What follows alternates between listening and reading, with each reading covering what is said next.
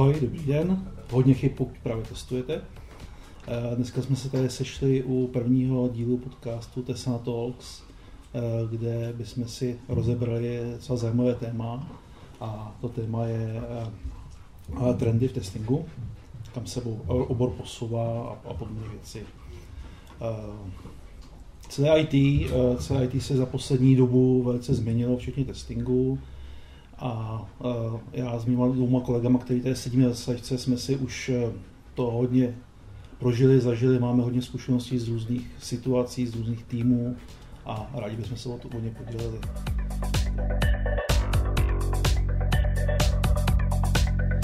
Takže bych tady chtěl představit uh, Davida Sedáčka. Ahoj. Ahoj. Davide.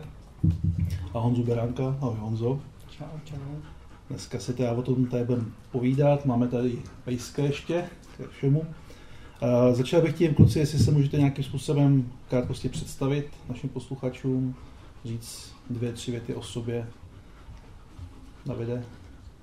Tak čau, já jsem David, v testingu jsem pět, šest let zhruba, zejména v roli test managementu, blížím se analýze a business analýze s mými zájmama a, a rozšiřování testování, co, co se týče typů projektů, primárně bankovnictví, potom nějaká farmaceutika a automobilový průmysl.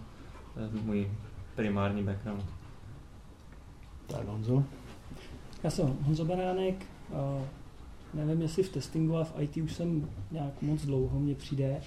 A, a ty oblasti, kde se testing jako kolem mě vyskytoval, to je asi za posledních deset let a postupně vlastně víc a víc. Většinou jsem byl v nějakém korporátním prostředí, bankovnictví, pojišťovnictví a postupně vždycky mě bavily jako ty malý týmy a agilní vývoj a tak a postupně se daří jako mě tam přesouvat. Takže to je super a úplně v poslední době tak autonomní testování jako nový trend nebo takový nový buzzword toho, jak, jak jinak dělat automatizaci testingu, tak eh, to mě zajímá hodně takže uh, tam se nějak angažuji i v, i v tom produktovém vývoji tímhle směrem. Mm-hmm, super. A tradičně jsem zapomněl představit sám sebe. Mé jméno je Tomáš Žák a v testingu působím už nějakých 14 let. Uh, prošel jsem si různý, uh, různý vý, druhy vývoje, waterfall, agilní vývoj, různé technologie, nástroje, různý, různě velký týmy a vlastně za těch, za těch 14 let eh, jsem snad zažil všechny možné kombinace a primár, primárně bankovnictví, eh, automotiv sektor a asi, asi možná nějaký i e-shop a podobně. No a můžeme tedy pomoct začít. Eh, vlastně jednou z prvních věcí, kterou člověk, když přijde do testingu, tak vlastně zažije jako nejvíc, je Eh, chápání eh, nějaký role toho testingu v, v, eh, v rámci projektu, v rámci týmu, jak je pohlíženo na testery, jestli je testerům poskytována nějaká pomoc od vývoje, od product ownera, nebo jestli to je bráno jako black box, odevzdat software a podobně. Tak by mě zajímalo, jaký máte vy zkušenosti, jak to bylo dřív, třeba v začátku vaší kariéry eh, a jak je to teďka, jak se to posunulo. Tak asi Honzo, jestli můžeš začít. Ale na začátku mojí kariéry to bylo období, kdy jsem vůbec i sám někdy testoval, pak už většinou hmm. nikdy. A, a to bylo hodně, hodně jako black box. Vlastně když jsme měli nějakou první verzi na nějakém integračním prostředí, tak, tak prostě jsem si musel připravit, jak to projdem, pak, pak do toho bušit, pak říct, hele, mně se zdá, že to funguje a poslat to dál. A pak mi to začali z biznesu házet na hlavu, jak to, že je to rozbitý tady a tady a tady. A takže to bylo takový, ty moje první zkušenosti v tom byly strašně jako bolestný. A, a opravdu to bylo jako dost ohraničená jako role, jasný vstup, výstup a a v tom procesu ještě tam to bylo dost jako vodopádově. No a když to srovnám s nějakým jako pos, posledním prostředím, kde jsem to viděl, tak, eh, tak to je asi hodně jiný, protože vlastně ty týmy dneska dodávají na mnohem rychlejších jako obrátkách, jsou ty lidi víc, jako bych řekl, do toho zaangažovaný. Já jsem tenkrát vůbec nevěděl, jako kdo to bude designovat, kdo to bude jako implementovat, ten, kdo to implementoval, ten moc jako nechápal, co to vlastně biznisově dělá, prostě to jenom překódil a tak. Takže nevím, jestli to je běžný, ale řekl bych, že dřív to jako bylo běžnější a dneska vlastně mám pocit, že uh, jednak ty vývojáři jako chtějí dělat ten produkt často, jako aby splnil tu biznisovou hodnotu a zároveň jako ten product owner se snaží být tomu týmu na blízku a nějak jako pomáhat, pochopit, o, o co jde v této iteraci jo, třeba. A, a takže si myslím, že dneska vlastně o tu kvalitu už jako se nutně tím zrychlováním potřebuje zajímat celý ten tým. A moje taková jako ideální představa je, že vlastně ten člověk za, za, ten, za to QA eh, je, je jako takový trochu jako konzultant pro všechny v tom týmu, co se týče toho, jak ten produkt dělat jednak systematicky, dobře, a jednak jak předcházet nějakým jako eh, biznisovým jako závažným průšvihům. Jo? Hmm. Protože kdo nenašel chybu, tak jenom špatně testuje. Takže tím je potřeba počítat, že nikdy těch zdrojů jako podle mě nebude dost, aby jsme jako prošli vším. Takže je dobrý vlastně mít tam tu knowledge, ten nějaký jako vyšší cíl, projít tím, co je důležitý jo, v tom ověření té kvality. Přesně. Tak, tak nevím, jestli to není moc filozofické. ne, ne, ne, já, já mám úplně jako stejné zkušenosti s tím tím, že na začátku před těma 14 rokama člověk jako přišel do testingu a dostal vždycky balík toho softwaru, to výváře a teďka prostě dva týdny třeba na testing a pak se to vracelo zpátky chyby. Eh, po 14 dnech vývář se k tomu musel dostat a takhle vlastně se furt kombinovalo fungovalo to opravdu jako black box a, a ten testing tam byl braný jako prostě dal, další jako fáze nějaká a vývoj koukoliv jiného analýzu to moc nezajímalo a bylo to taky daný. Dneska už se to překlápí směrem, že často i ty sami vývojáři dělají testing. A jak se říkal, ten tester je tam potom takový garant toho, eh, že by měl jakoby vzdělávat nebo, eh, nebo mentorovat ten tým, jak to dělat správně, Eh, jak nastavit ty procesy a komunikovat vlastně se všema, s produktiákama, s analytikama, s vývojářema. A dneska už vnímám, že ten celý tým má takovou tu snahu, aby to všichni dělali dobře. Aby vlastně kdokoliv dělá nějaký kus té aplikace, tak aby tu svoji část udělal dobře, ideálně bez chyb, anebo prostě mít to nějakým způsobem otestovaný buď to sám, nebo samozřejmě dělají automatizované testy, a celkově, aby eh, ten výsledek, aby, aby ten tým za to byl schopný dát ruku do ohně. A David už jsem nadechoval, je, je to tak, jako jsou, jsou ty prostředí takový, že ten tester jako je takhle přijímaný s otevřenou náručí, pojď nám poradit, jak to můžeme dělat jako efektivně, kvalitně jako dneska jich je víc, než jich jako podle mě bylo. Mm. Já právě mám trošičku jako, když, když to poslouchám, tak já opravdu myslím, že můj nástup do testingu byl úplně asi jiný než váš, nebo já jsme vnímám jinak, jo. Že říkáte, jako mám, mám, to black box, mám, mám to tady ohraničení, tohle tvoje role a, a, a konec. A můj nástup do testingu byl, hele, tady my, my jsme jako, aspoň do toho testingu v nějakém větším projektu, Eh, byl, tady jsme tým, tady máme analytiky, business analytiky, garantis nebo nějaký hmm. jako specialisty za jednotlivé oblasti, který nám jako řeknou, jak to má fungovat. Potkej se s nima, nech si to vysvětlit, pochop to a potom si udělej testy a, a, a boj to otestovat. Takže to, jako tak, že to bylo tak jako klidnější, systematičtější, že, že, že, to, že to bylo pojatý globálně a z, jako zodpovědní to testování, když jsem, když jsem přišel, že tam fakt mohl být větší tým mm. tohleto. A to se stalo až teprve před pár lety, že řekli, že budeme ty týmy krouhat a my jako dáme zase toho testera tam jako jednoho, dva, jako, jako tam byli kdysi v nějakém menším počtu. Ale tentokrát jako tam, tam, tam vidět ten posun aspoň z mého, z mého pohledu v tom, že teďka ten tester přijde a na něm je to všechno. Na něm je si, hele, najdi si ty lidi, kteří to vědí, jako pochop to, zanalizuj si to sám, sepiš si ty věci sám, prostě když si to nesepíšeš, tak si to nesepíšeš, ale jako udělej tu práci a všechno tady to, co je vlastně, co, co jsme tady tím lidem předtím nadiktovali, čím jsme jim pomohli a s čím celý ten tým jako nějak, poskytoval nějakou součinnost, tak teďka je jako na tom jednom člověku. A nevím, jestli jste tady ten jako posun přes tady ty zodpovědnější týmy, jako jsem navnímal já po své cestě, jestli jste to jako zvládli uh, jako zavnímnout, nebo jestli se vás to dotklo taky, nebo jestli jste šli úplně, úplně mimo to. Já si myslím, že trend je, že ty týmy se zmenšují Hmm. a že se víc orientují na nějakou funkční část, na, ne třeba celý produkt, ale určitou část té funkcionality toho systému a kolem toho je postavená jako parta lidí, takže jako ten tester je tam jeden, dva. No. To asi, asi jako to je častější, bych řekl, v poslední době víc a víc. On to souvisí asi i s tou agilitou, že jakoby se mění i ty procesy, že ty dodávky, že jako velký release se třeba dělají už jenom u víc jako prointegrovaných systémů nebo nějakých jako legacy systémů nebo databázových třeba věcí a, a nějaký jako nad tím frontendy, tak se už často jedou, nebo smart appky nebo něco, tak se jedou jako v rychlejch iteracích.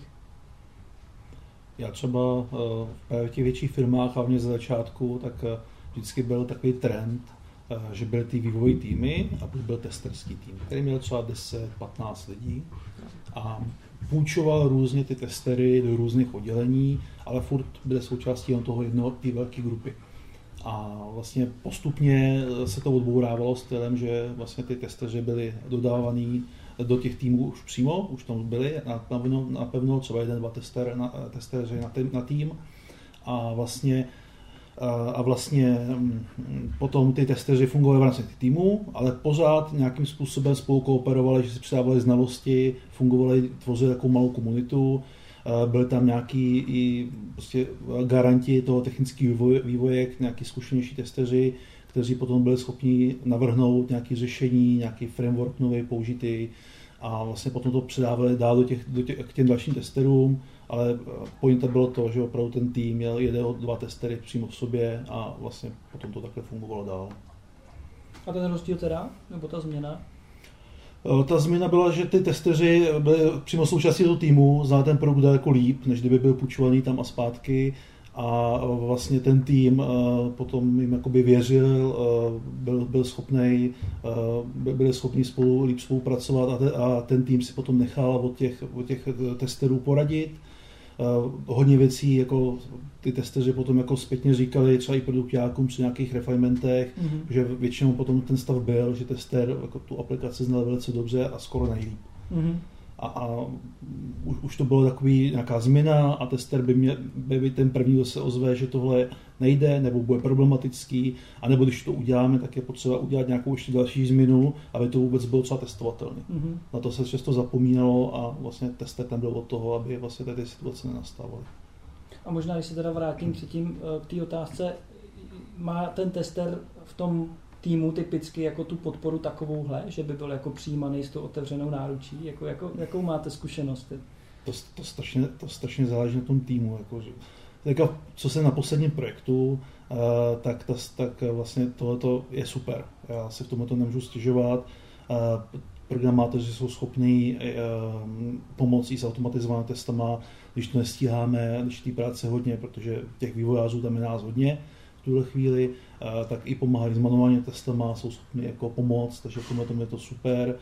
A naopak, eh, když eh, oni potřebují nějaké znalosti od nás, tak my je potom předáváme dál taky. Takže tenhle, tenhle tým je super. Eh, Zase zažil jsem i jinde, kde ty vývojáři byli, byli takový, eh, že pomáhat nechtěli, prostě pro ně končila práce eh, odevzdáním, odevzdáním kódu, odpadla klávesnice myš, typicky, že jo, a už, už se o to dál nestarali a prostě mm, to, tohle to za mě bylo komplikovaný, ale teďka aktuálně Mhm. nemám na co Z mého pohledu strašně závisí na tom, co ten tým zná, co si zažil. Jako když jsou to lidi, kteří si zažili fakt nějaký uh, dobrý testing, který byl jako komplexnější, vědí, jaká je ta přidaná hodnota toho, toho testera, co- jak, jak jim může pomoct, tak ho strašně uvítají, strašně rádi mu pomůžou, strašně rádi mu hovoří jako tu práci.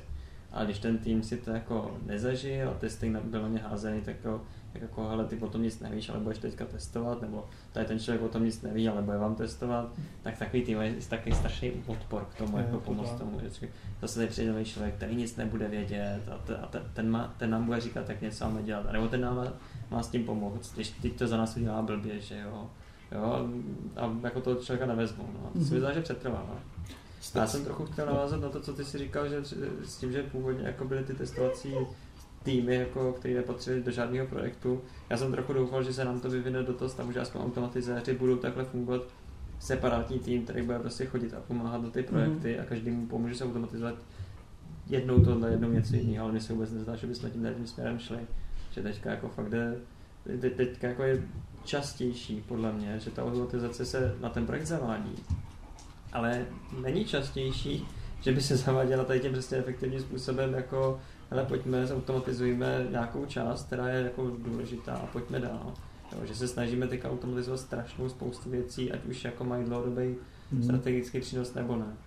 A dělají se lokálně v tom týmu. A dělají se přesně jo, lokálně v tom To je týmu. moje zkušenost taky, že vlastně když jsme nastavovali automatizované testování do prostředí, kde vůbec nebylo, tak ta snaha byla dát tomu nějakou jako štábní kulturu, nějak to postavit systematicky, ať jako ať ty lidi jako umějí po sobě to číst, ať se mm. v tom mhm. vyznají, jo, a ať je to dlouhodobě jako udržitelný, ať se to nechá jako rozvíjet.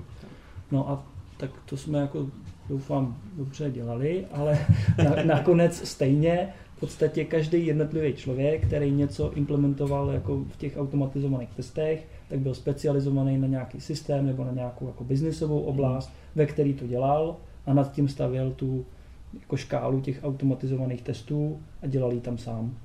Jo? A, a jako nějaký switchování prostě nedávalo smysl, ty lidi měli jako tu, tu to know-how biznisový nebo to know-how toho konkrétního testovaného systému. Takže sice jako někde byly nějaký guidelines, jak ty testy asi jako dělat, ale že bychom ty lidi najednou switchli jeden za druhýho, to si úplně nedovedu představit, že by zafungovalo. Takže asi jako dělá se to asi jako lokálně. Mně se třeba vždycky strašně osvědčilo, že po nějaké době, když ten framework třeba na automatizaci, jak budu se bavit, uh, už byl nějak rozběhlý a už jsme v tom nějakým způsobem dělali, tak pořád jsem cítil, že ten tým neví. Neví, co od toho čekat, ne, nemá k tomu třeba důvěru, uh, tak jako ani se do toho nehrne, nechce pomáhat, prostě tester dělá, tester otestuje a nezajímá se. A vždycky ten přelom byl v okamžiku, kdy jsem se jako domluvil, jestli mají zájem se na to podívat. A udělal jsem jim třeba jeden dvouhodinový jako nějaký workshop pro ně, eh, pro vývojáře ukázal jsem jim, jak ty testy fungují, jak se uh, skriptují, v čem, v čem to je, jestli tam nějaký programovací jazyk, kde to je v Gitu, kde se to pouští, jak vypadají výsledky, co s těma výsledkama můžu dělat, že můžu poslat mailem nebo udělat nějaký hezký dashboard na televizi. Vlastně těch možností je strašně moc v našem oboru a oni o tom třeba vůbec nevěděli a vždycky v tu chvíli jsem viděl ty rozházené oči prostě najednou Oh, to je úžasný, no, to se dá skriptovat, programovat, to je hodně podobný tohle. A uh, teď vlastně na posledních třech projektech to vlastně bylo po každý. Jo? Chvilku jsem to jako takhle dělal, ukázal jsem mi co, co a jak. A v tu chvíli oni sami si to chtěli zkusit. Oni si to chtěli vyzkoušet, sami se tomu udělali nějaké testy, dokonce i už prostě programátor udělal nějakou kus funkčnosti, tak mi řekl, hele, udělal jsem tady tohle, otestuj mi to a tady jsem ještě připravil nějaký základní test, podívej se na to, tak já jsem to podíval, udělal jsem mu nějaký review, a, a vlastně zbytek jsem potom samozřejmě dodělal já, nějaký, nějaký, nějaký další casey, který tam ještě nebyly pokrytý. Ale důležité je, že jsme se tak jako vzájemně pomohli, protože on potom třeba dělal, dělal review mě na ty, na ty, na ty zbylé testy, takže on mi třeba pomáhal ten vývojář s tím, abych se trošku zlepšil v tom programování, protože samozřejmě jsem dělal spoustu chyb, nebo některé věci jsem neošetřil dobře. Já jsem pomohl s tím, tím, s tím pochopením toho testingu a vlastně potom to bylo, bylo to na základě potom nějaké do, dobrovolnosti. Jo, že oni opravdu sami chtěli, sami si to brali, i vlastně teďka na tom projektu prostě je tam ta subtask na, na automatizaci a teďka koukám, že prostě na ráno se to sám vývojář řekne, já teďka mám volně, tak já udělám ty automaty na to a já si potom vezmu revizi a jo, a je to tak... je tohleto. Mně to, mě to právě zní úplně jako takový jako snový tým, kam se dostal. A teď, teď mě předtím napadla otázka, ty už no. to možná trošku se na to vlastně odpovídá.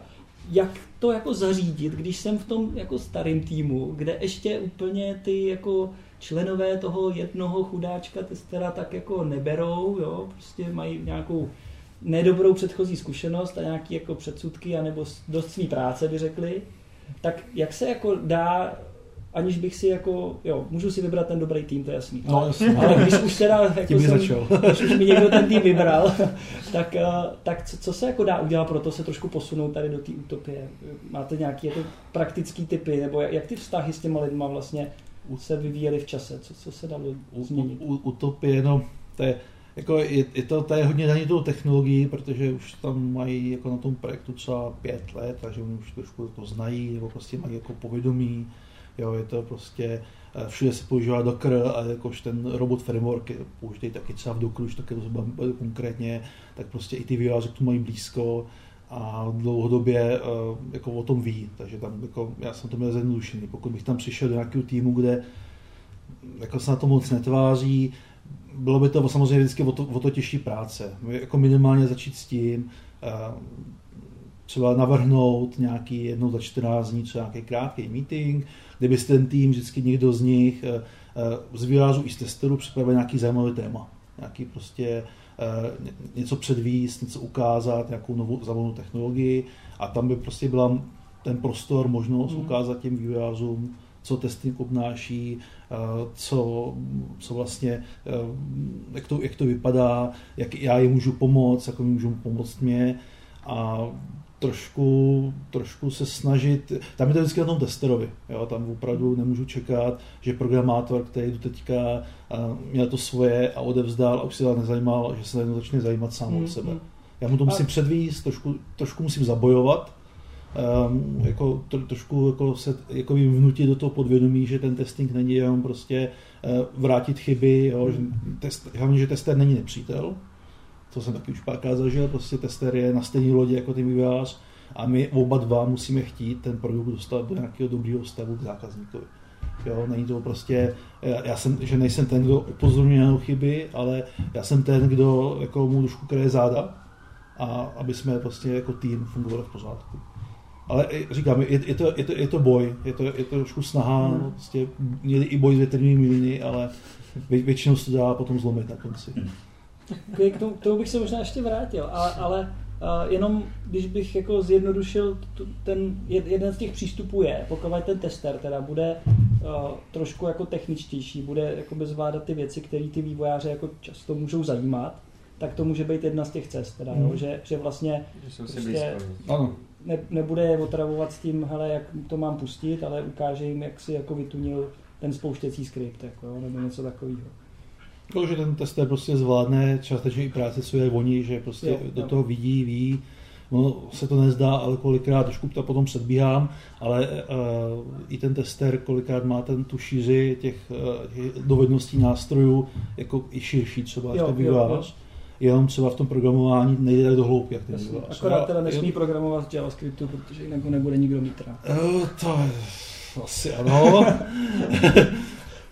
Potom to záleží, ale jo, no. si nemá ani sám sebe, Člověk nemůže vážit sám sebe, ano. Jo, tak, tak, tak dobře, tak zabili jsme Cypress. A, a, a David má zkušenost? S, s tou cestičkou, s cestičkou, jak se vyšla vývojáři. Já tím, že většinu času už neautomatizuju a snažím se tomu vyhnout a vývojářinu jsem dělal předtím, tak moje cestička je jak, jak kdy, záleží zase na tom člověku. Na, na některých lidí mi strašně funguje to přijít za ním a s tím, že já dokážu obsáhnout daleko větší uh, funkční oblast než oni s tím, tím čemu rozumím. A že na, za chvíli, prostě, co ten vývář rozumí své oblasti do hloubky, tak já rozumím jeho oblasti do hloubky a ještě těm vedlejším. A že jsem schopný mu pomoct s, s jeho prací a už mu to jako, jako jsem jako mm. A já se sám za sebe snažím dostat už do té analytické fáze abych věděl, jak to má fungovat. Já strašně rád challengeuju business analytiky, který mi trošičku mm-hmm. jako vymírají na projektech v dnešní době. a oni udělají tak, většinou udělají také nějaký hezký diagram, jak to má fungovat, že jo. A já přijdu k tomu diagramu, který máte nějaký rozcestníky a, a, a nějaký cestičky a říkám, hele, a nechybí tady rozcestník, a hele, nechybí tady cestička a potom si sednem, že jo, potom si sednem s tím business analytikem, tak si sednem s tím vývojářem a říkám, no jo, máš pravdu, hele, tak a, a jak vůbec tohle chce, aby se přenášelo tohle informace? A jak já se dozvím tohle a tamhle to, že jo? A v ten moment je to docela, že jako je to dobrý, že ten někdo jako je, přemýšlí nad tím kriticky a, a jako tím, tím, se, tím se tam jako dostávám jako asi mhm. nejčastěji. Jo? Ale... Takže zase, kdybych to bezobecně, tak je to strategie společného nepřítele. Je to strategie společného nepřítele dost často. A to je ten, to je ten jako děravý zadavatel a vy mu to chcete dodat jako kvalitní. Ale, tak, ale jsou jako lidi, kteří se v tom vyloženě brání a, ta, a, když se mi někdo jako hodně brání tomu, abych jako si s ním našel společné nepřítele, že většinou řeknu, ale to mě nezajímá, to není můj problém tak uh, potom mi funguje to jako z toho udělat takový jejich problém, že prostě to je jako natlačit do toho, hele, je, je, je, jako v konečném důsledku ty jsi směl navrhnout nějaké řešení, protože business analytik jenom popisuje, hmm. jak to funguje a ty jako vývojář, protože nemáš žádného analytika, který ti řekne, jak, jak to, žádného architekta, který ti mm. jako navrhne to řešení, tak se musíš navrhnout sám. A protože z business analýzy si to nepochopil, nenavrhnul jsi to dobře, udělal jsi to nějak, poradil jsi to ke mně, já na to mám tu chyb a, a jako dotazů a připomínek a problémů a ještě mě podpoří v tomto business a vůbec ten, ten, eh, jo, ten, ten, no, zákazník, dobře, tak... Tak, tak v ten moment ten člověk se jako zastaví, jak si, aha, no a jak já tohle mám všechno vědět, jo? tak on se začne snažit trošičku víc a potom se jako najde cestu k tomu, že aha, a asi by mi jako mohl pomoct někdo tady a teďka jako bude to ten business analytik, bude to ten tester.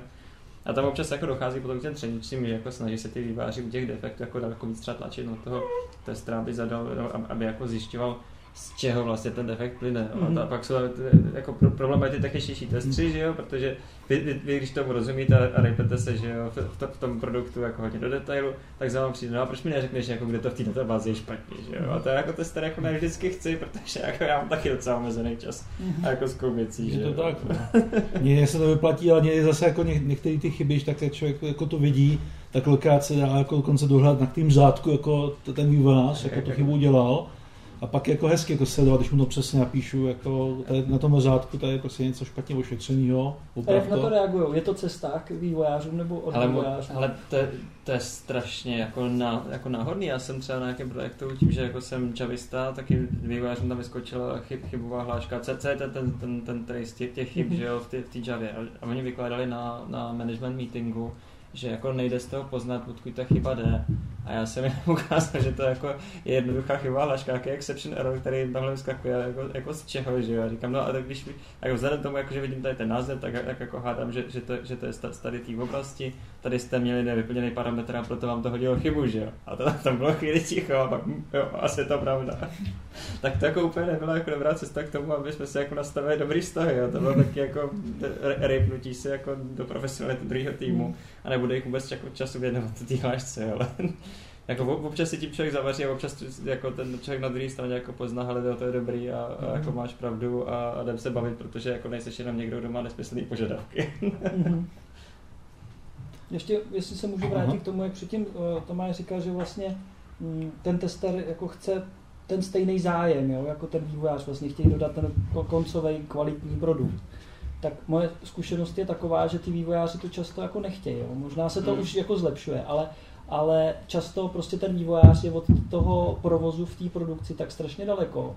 A ty KPIčka má tak blbě nastavený, že je mu úplně jedno, že se to jako sype. On prostě musí dodat včas do projektu, typicky jako projektáci taky bývají často takhle motivovaní, mm, že prostě musí včas vyreleaseovat a, a, a, že to jako za 14 dní bude už nepoužitelný a neúnosný a už se to nedá jako Eh, ručně jako nahazovat pořád, tak, tak na toho vývojáře nebo toho projektáka to často jako fakticky nedopadne. Takže pak nemá ten jako ideový stejný záměr. Prostě hmm, oni chtějí stihnout termín, no. jo, často. Jako zejména jako poslední dobou se zdá, že to je jako taky častější, že, že ty týmy jako nechtějí investovat ten čas do té kvality toho produktu, radši řeknou, hele, musíme si plnit ten deadline do té manažerské úrovni. Hmm a radši půjdou s těma chybama ven, než, hmm. než aby jako to dovedli do nějaké kvality. Pro, tak, nějaký firmy je nejlepší tester zákazníků. No, no, no, no.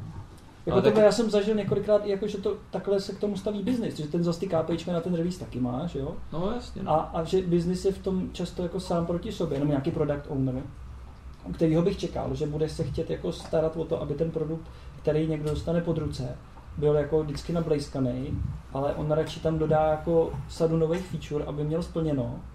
Byť to znamená, že pak prostě jako padají incidenty a musí se jako řešit. Já teď to zase nechci říct, že to platí vždycky, ale řekl bych, že to nebývá tak jako neobvyklý.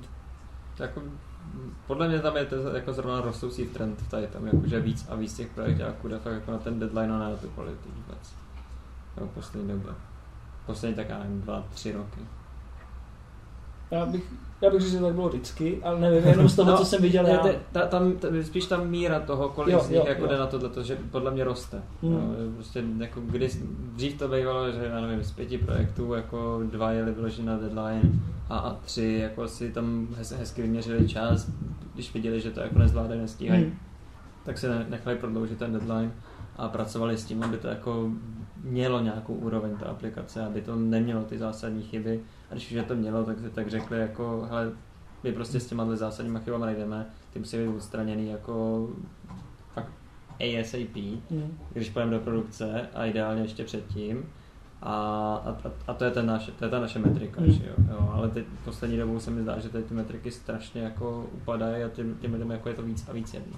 A co nějaký DevOpsí týmy? Že zažil jsem jakoby takovej poctivý vznik DevOpsího týmu, kdy ty vývojáři najednou dostávali na starost jako vyšší a vyšší prostředí až po tu produkci, sami si dávali dokupy monitoring a vlastně najednou jako přirozeně zvyšovali ten tlak na to, že tam jen tak něco jako nenasadějí a dokonce začínali být jako přísnější než ty původní provozáci, kteří tam seděli na tom prostředí a, a prostě vždycky jenom jakoby nasadili javovou apku a ani nevěděli, co dělá. A pak, když ten server nejel, tak ho otočili. Tak teďka, když se jakoby do této role dostal ten jako původní vývojářský tým, že i tohle mají na starost, tak najednou jako víc sledovali ty monitoringy, víc jakoby projektákům říkali, tohle tam teď už nedáme, to je rizikový a podobně.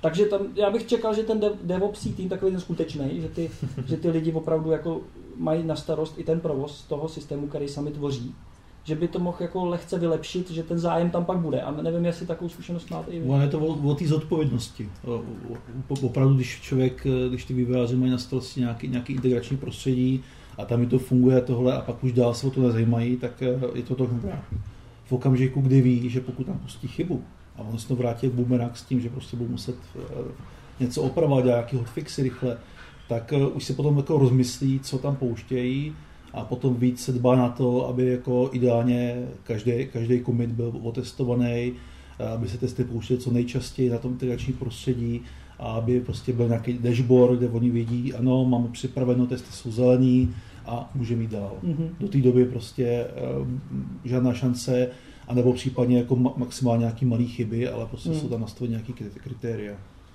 Za mě asi takhle. A, A dokáže v tom ten tester teda nějak jako pomoct, aby to šlo tímhle směrem, nebo je to jako mimo jeho možnosti? Říkám, tam jako v tomhle tam hodně pomáhá ta automatizace, protože manuální testování je to v tomhle tom pomalý, když chceš Mhm. často releaseovat na produkci. A potom, když jsem byl ve firmách, kde se třeba dvakrát, třikrát do týdne šlo na produkci s novými věcma, tak tam už by to ani jak nešlo. A tam spíš bylo o to nějak zajímavě připravit, nebo jako, aby to bylo použitelné, tak nějakou, nějaký dashboard. Aby, Mhm. aby věděli, v jakém stavu jsou testy, jak to doběhlo, kde jsou jaké chyby a ideálně eh, vlastně, aby každý vývojář po svým komitu věděl, co způsobil, jestli to prošlo, neprošlo, kde je případně nějaká chyba, aby ho to otravovalo, že to musí opravit. Mhm. Dokud to na nějakým nižším prostředí, dokud nejde vejš. To jsem si správný deopsácký tým jako ještě nepotkal. Že jako kde to jako fungovalo, kde jsem to jako viděl, jako ne z dálky, ale z nějaký střední vzdálenosti, kde to byl prostě vedlejší tým, tak byly dost často jako malý tým, který měl na starosti malé věci. A tam, tam jako je to šlaplo většinou hezky, protože tam jako ta zodpovědnost v podstatě nemá na koho spadnout, tam jsou Mhm. 4-10 lidí, že jo. A jako kdyby to byl nějaký větší tým, že jo, prostě už jako pořádná aplikace těch 50-60 lidí, ně, někdy i jako těch 50-60 lidí či, či si v tom vývoji, tak tam mi se právě zdá, že ty devopsácký týmy, že ty to potom neřešili kvůli tomu, že si řekli, hele, a tak když to zbukne v té produkci, tak my si to tam půjdeme opravíme si to tam sami, že jo. No, což jako, to, vě, většinou to byl jako takový nějaký dočasný stav, než se jim na to přišlo, že to takhle dělají. Jo, Tak, že, že, že- to že jako že řešili, že, že- že, že tam to- můžou kdykoliv zasáhnout. Že to takhle řešili a potom, když na to někdo přišel, že, že jim takhle jako šahají v produkci jako pod ruce a, a upravují si ten produkt jako post eh, akceptaci, Hmm. Ta, tak jim to buď to zatrhli jako rovnou, anebo jak postupně to začali omezovat. Jo. Mhm. Ale, eh, jako asi, asi, jsem ne, nepotkal fakt jako hezký devopsácký tým. Hmm. tak aspoň je pořád na co se těšit. Jo, přesně, jako, já se budu těšit, jako, mě to zní dobře. Já jsem, já jsem třeba zažil, že právě v nějakém týmu se rozhodli, že a, vlastně ten svůj produkt na produkci budou mít jako odděleně nebo prostě na zvláštním serveru, protože nějaké věci potřebovali extra, nešlo to jinde. A domluvili si, že, že byly třeba dva, tři podobné týmy, eh, že budou mít eh, vlastně třeba na půl, na půl úvazku devopsáka pro sebe, Hmm. jednoho člověka, který si o to bude starat, nasazování, eh, nějaký monitoring, kontrola bude pak ho zpětně informovat. A myslím si, že to fungovalo dobře. Protože ten tým byl jako motivovaný, chtěl to, aby to bylo v pořádku. Součástí byl ten DevOpsák, takže ten trošku kopal do toho, aby se tam dávali jenom ověřený v pořádku věci. Hmm. Takže asi, asi takhle. Tak jo. Jsme předtím mluvili o tom, eh, že ten tester jako jedna z cest je, že bude víc jako technický. Ano, ano. Jak je Tak, to, takový ostný můstek teďka. no, no. Jak- je to jako s těma současnýma nárokama vlastně? Může, když to je ten jako osamělý bojovník za kvalitu jo, v, tom, v Mhm. tom týmu, nebo maximálně jsou dva. Tak eh, co vlastně se od něj čeká po té technické stránce dneska? Co, co jako je to minimum, aby v těch týmech ho někdo bral vážně? David říká, že už ne, neautomatizuje, že jenom už- challengeuje business analytika. No. Já, já, já vlastně nepotřebuji nic moc, že jo. Za- mě to rozumět nějakým diagramům, ro- rozumět, umět číst specifikaci a umět se bavit s lidma a být schopný to sepsat někam jako na, na papír nebo do prezentace, tak aby tomu por- porozumělo zároveň vedení, zároveň jako širší jako by biznisová stránka nebo biznisový publikum té firmě plus nějaký specialista, aby byl schopný jako si tam do toho doplnit, hele, tady je moje, moje expertíza. A já jako tím, že jako neautomatizuju, tak jako tomu nepotřebuji nic. Ale když na to koukám, tak no vlastně libovolně jakýkoliv jaký automatizační nástroj, který by to by, by jako člověku usnadňoval práci s eh, kla- klasicky s tou aplikací, by to nějakou Windowsovou, automatizace frontendu, automatizace uh, nějaký transformace dat, uh, ať už je primárně reportingových, tak to jako za mě takový takový základ, který jako člověk dokáže využít, který jako dokáže tu svoji pozici posilnit a ukázat tomu světu okolo, ale já tady nejsem jenom o tom, abych tady seděl a ma- maloval prezentace a klikal do aplikace, že. A Jako tady jako dokážu dělat i techničtější věci. Tak Jako, ono a, pak to, ale teď, teď, teď, tím, že já se bavím víc s biznesem, než s Mhm. tím vývojem. Za mě, za mě vývoj je tak, kdo mi dodá papíry, specifikaci toho, jak to funguje a já už je jako ne, když nechci, tak já je nepotřebuju jako už si čím dál potrhovat, že jo. takže technicky stačí, když jako oni pak někde jako jim vyběhne exception a ty jim tam píchneš prstem, hele tady asi No a a, přesně. a to je jako maximum. No. Jako ne, nebát se vidět jako ten log asi třeba. Já, já se snažím třeba lidi, co jdou do testingu, trošičku jako, jako junioři na, na tu, na tu uh, manuální nebo analytickou část primárně té účasti, ale nejdou automatizovat. Hmm. Já se snažím trošičku odradit od toho, aby šli do těch logů. Jo, to, ten log je užitečný, jo, ten log je užitečný pro toho, kdo vidí do té aplikace, Mhm. mm-hmm. to znamená pro toho vývojáře. Jo, jo. Jo, a proto, já, když, já, když já, já, protože jsem si prošel tou, tou druhou stranou, tak já tomu rozumím jako trošičku nativněji, než, než ty lidi, kteří Mm. do toho přijdou a nemají ten technický background. Jo, takže jako pro mě to užitečně, já dokážu jako udělat nějaký úsudek na základě toho. Mhm. Možná je špatný, jo, na základě Jo, toho, jo. jak, jak, jak, je ta architektura té aplikace postavená, že jo. To jako neří, neříkám, že najdu tu chybu, bych musel přístup ke kódu a stejně by mě to nemohlo hledat. A Jo, takže za tebe, ale- i když tam nastupují jako čerství lidi, tak, Ale tak podstatě... čerstvý člověk přijde a podle mě jako ten log, ten log si má schovat a dát ho vývojáři. Ale Jo. ať, ať, to, ať to neřeší, protože Jo. On vidí jenom následky té chyby. Tak ať to zaznamená tak, jak to je. Ať tomu zadá co nejvíc pokroku, jak je replikovat. A už je na tom vývojáři, aby Mhm. si jako našel, z čeho to je. Jestli si dokáže typnout, jako, ano, když si typne dobře, tak ušetří tomu vývojáři čas. Když si typne blbě, tak to vývojáři může svíst na cestí a ten bude hledat další dva týdny, kde tam ta chyba je někdy, kde ona není. Jo. Mhm. Jako už se mi to několikrát stalo, že že právě tady ty typy nás jako dohnali do těch koleček, že jsme, že jsme Jo. se tam točili jako dlouho, tak to nechci zbytečně opakovat. Mhm. Jako, Tak ještě než dáme slovo eh, Tomášovi eh, na, na maximální pojetí, tak za tebe je to minimální pojetí těch technických znalostí, které jsou dneska jako nutnost pro toho eh, člověka za kvalitu v týmu. Tak co, co jako minimum musí jako chápat po technické stránce? Co, co ho jako nesmí překvapit, že se od něj chce?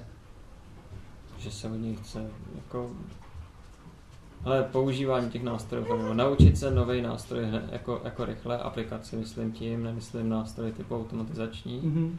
a trošičku rozumět těm technologiím, jako jak principiálně fungují, že jsou data uložený někde, že nějaká prezenční vrstva, že nějaká logická vrstva mezi tím. Jo. A to, jak reálně jako vypadají, to ten člověk jako nepotřebuje. Nepotřebuje to vědět. Na začátku to nepotřebuje, jako on si k tomu má dopracovat. Jo. Během dvou, tří, čtyř let své Mhm. práce, jako určitě se jako to musí dopracovat, jinak se neposune. Mhm. Ale na začátku to fakt jako... Takže jako, když se dokáže zorientovat v té architektuře toho řešení, na kterým testuje, tak, tak to stačí. tak, Což ono přesně. to samo o sobě může být docela náročný. Já- přesně tak, to může být- architektury dneska nejsou zase tak jako... Přesně tak, ono, to- ono tohle to už může být jako náročné, že s tím, že řekneš, že tady máš web servisy, tady máš datové sklady, a ta- tady máš nějaké jako zd- zdroje a výstupy a, a exporty a bla, bla, bla, teďka Mm. jako co to je, že jo, tak ten člověk si musí udělat nějaký malý slovníček, Jo, jo. občas A představit si, co se za těma heslama jako skrývá, jako, přes, která, představit si, jako, co, která ta co, co, komponenta má jakou odpovědnost. Tak. tak, což většinou nikde není dobře popsaný, takže to musí nějak pozbírat. No, No. tak jo. OK. No a dobře, a když se teda trošku propracuje a, a někam se chce rozvíjet, tak čím začíná? Co jsou jako ty nutné kroky jako level 1, level 2, aby, aby se jako nemyslíš, že tam je level 1, level 2? No, Myslím si, že to je strašně jako, že máš košatý strom a vydej se nějakým směrem. Jo, a že by to chceš jít směrem, protože jako děláš frontendové aplikace tak, jak funguje frontend, buď to, Mhm. buď to děláš aplikace, které jsou serverové služby, já nevím cokoliv, nějaký interní systémy, a jdeš, jdeš spíš na to, jak fungují fungují jako interně ty backendové jako Mhm. záležitosti.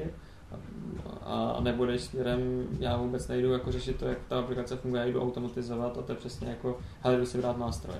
Jo. Mm. Jo, jdu, si- jdu, si- jdu, sorry, jdu si učit frameworky, že jo. Mhm. Za to má. No dnes, já, já třeba vnímám, že už se jako smívá ten rozdíl, jak dřív bylo manuální tester, automatizační tester, tak eh, dneska už ty rozdíly jsou skoro minimální a vlastně během chvilky, co člověk je v testingu, tak do, do roka určitě se s něčím potká ohledně automatizace.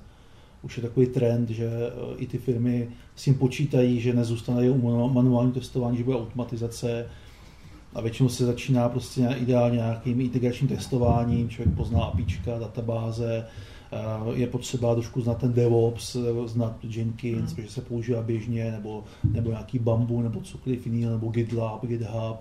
A už se trošku nabaluje, na, najednou prostě Počkej, ty verzování. říkáš strašně jako pojmů a to, to, to je studium jako, no jak dlouho tohle všechno?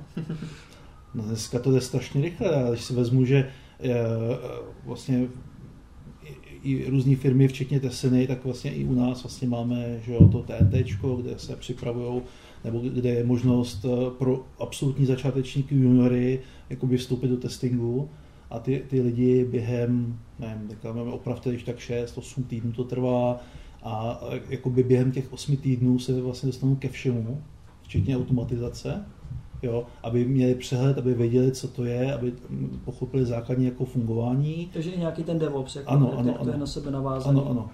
Jo, vlastně oni si tam zkusí i Git, Jenkins, s tím pomáhám taky. Eh, jo, tam se třeba i školí Hmm. robot framework nebo cokoliv jiného. A dneska už to bez toho asi úplně nejde. Jako, mm, já když jsem zač- nastupoval do své první práce, tak ano, měl jsem technické vzdělání jako ze školy, ale jako měl jsem jít jako na manuálního testera, klikače, který prostě eh, dostane Excel s test casema, aplikaci a testuj. Nemusíš znát nic jiného. Hmm. Jenom otevřít prohlížeč a klikat. Hmm. Jo? A během chviličky eh, člověk se dostal k různým technologiím a už i tehdy jako to šlo jako velice rychle, protože mi to bavilo. Ale ještě to nebyl takový standard. Dneska už to standard je, že jako chvilku si vošáš tu aplikaci a už musíš trošku znát tento technický podhoubí, Mhm. mm-hmm. trošku vědět. Eh, Jo, ideálně, když to spadne, tak třeba se i podívat v Linuxu do nějakých logů. Jo, prostě jako proč ne? A podle mě se to od toho testera tak nějak jako trošku očekává. Co? No jak To ten. David dělá, že, že neautomatizuje? Třeba dělat to koncepci, že toho testování spíš, No, jo. jako, takže, jako, to je cesta samozřejmě. A jo, je fakt, fakt, že mě jako překvapuje, kolik lidí v dnešní době jako automatizace, to jsem chtěl zeptat ještě, No. než se přesunem k to- tomu eh, do Tomáše.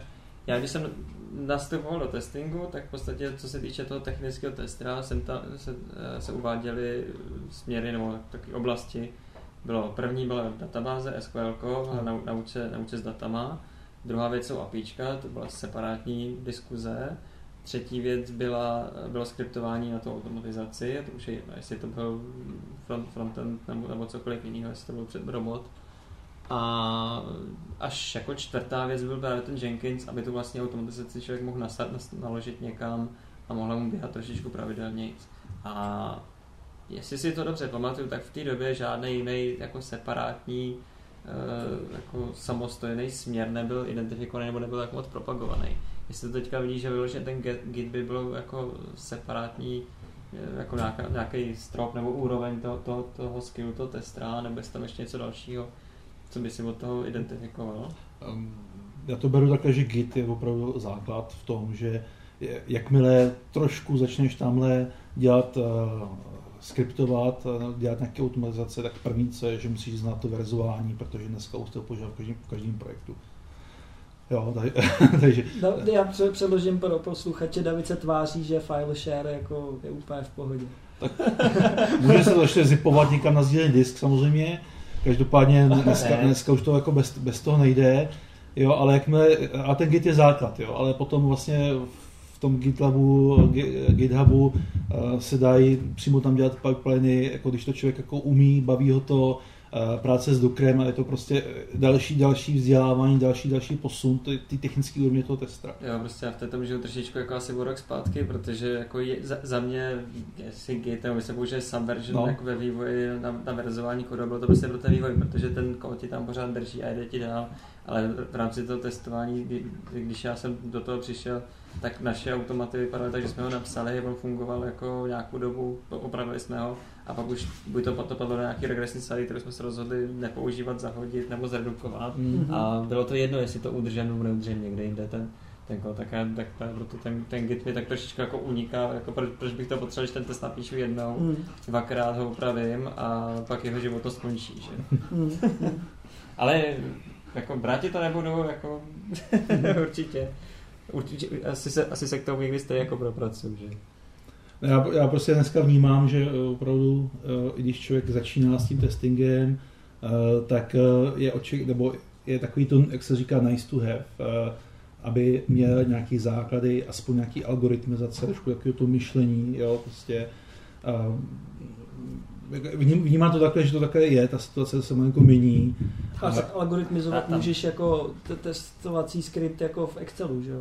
Jo, jakože prostě ty ano, si rozmyslíš. Ano, jak... no, to říkám, jako to taky to myšlení a už no, je jedno, no. v čem to děláš, jestli v Excelu, v Pythonu, jo. v Javě, to, ty, ty technologie už nejsou to důležitý, eh, jako mění se to, jo. ty hmm. technologie hmm. přijdou, odejdou, je nějaký modní trend, co, co, se, co, se, co se používá víc, míň, ale takový ten mindset, takový to přemýšlení, jak to udělat, jak to prostě, jak ten algoritmus vymyslet, aby fungoval tak, jak hmm. já potřebuji správně, to jako je, je, je super, že ten člověk má. No, tak... Já jsem zrovna jako přesně z té školy, která v, v rámci toho jako javistického světa říkali, hele, ta algoritmizace není tak důležitá, protože jako jak udělat optimální algoritmus je téměř vyřešený pro všechny ty, ty jako, situace, ty, se kterými se potkáš. Důležitý je ten návrh, důležitý je ten vzor, podle kterého jdeš, jak to uděláš tak, aby to bylo jako robustně, aby to bylo modifikovatelné, aby to bylo opravitelné, aby to bylo pochopitelné. Ale jako to je zase moje osobní. Jako. A já když, když třeba na pohovoru jako dávám jakoby testy účastníkům, tak eh, tam jako mi, mi nezáleží na tom, jestli jako dělá Python, PHP, Java, to... spíš jako takhle, jako, abych viděl ten přehled. Aby měl myslet. No, no. jako jasně, ale jestli se bavíš s někým, kdo prostě jako junior, a nedokáže říct, ale já vím s tady tím, s tady tím frameworkem se bude neumím tady ten jazyku se právě tak jako se zmeš jakýkoliv pseudojazyk a budeš se koukat na to, jak, jak přemýšlí. Hmm.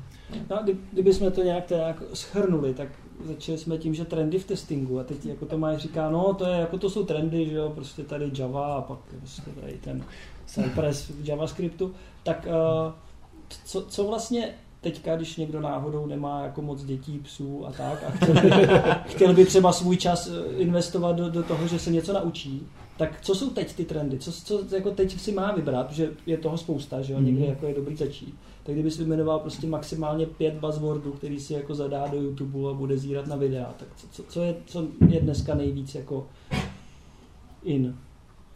A má smysl. Ale za, za tu moji oblast do dávna jsme jako nejvíce potkávali s nějakým robot frameworkem s Pythonem a Java a Selenium. Takže teď neposlouchejte, to už bylo. To už bylo, ale teďka jako stále, stále častěji eh, to vidím u firm, že se jako přiklání k těm JavaScriptovým frameworkům co se týče automatizace. Mm-hmm.